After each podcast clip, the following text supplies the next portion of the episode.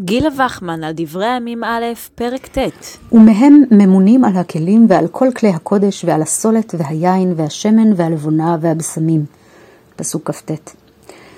רוב פסוקי פרק ט' מהווים רשימה של כהנים ולוויים בעלי תפקידים במקדש. רשימה דומה, מתקופה מאוחרת יותר, השתמרה במשנה, במסכת שקלים, פרק ה'.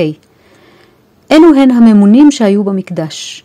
יוחנן בן פנחס על החותמות, אחיה על הנסכים, מתתיה בן שמואל על הפייסות, פתחיה על הכינין, בן גבר על נעילת שערים, בן בוואי על הפקיע, בן ארזה על הצלצל, הוגרס בן לוי על השיר, בית גרמו על מעשה לחם הפנים, בית אבטינס על מעשה הקטורת, אלעזר על הפרוחות ופנחס על המלבוש. במקום אחר מוסיפה המשנה ומספרת, במסכת יומא, פרק ג', של בית גרמו לא רצו ללמד על מעשה לחם הפנים. של בית אבטינס לא רצו ללמד על מעשה הקטורת. הוגרס בן לוי היה יודע פרק בשיר ולא רצה ללמד. לכאורה לפנינו עדות להתנהגותם השלילית של המומחים. הם שומרים בקנאות על סודות המקצוע ומסרבים לחלוק אותם עם אחרים.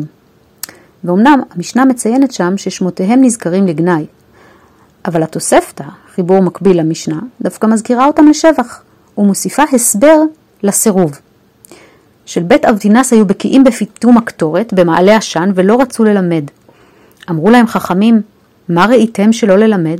אמרו להם, יודעים היו בית אבא שבית המקדש עתיד להיחרב, ולא רצו ללמד שלא יהיו מפטמים לפני עבודה זרה, כדרך שהיו מפטמים לפני המקום.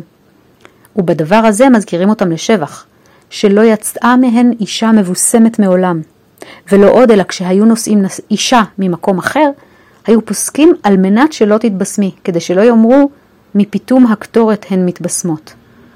לקיים מה שנאמר, וייתם נקיים מאדוני ומישראל. אפשר ללמוד מהתוספתא על החשיבות שביושרה ובניקיון כפיים, על שימוש הגון במשאבי ציבור, על הימנעות ממראית עין של מעילה וכיוצא באלה. אבל בעיניי הלקח החשוב הוא זה, אל תדון את חברך לכף חובה. לפעמים, להתנהגות שנראית במבט ראשון ראויה לגנאי, יש סיבות מוצדקות מאין כמותן. לפני שנחפזים לגנות, חובה לברר את הפרטים לאשורם.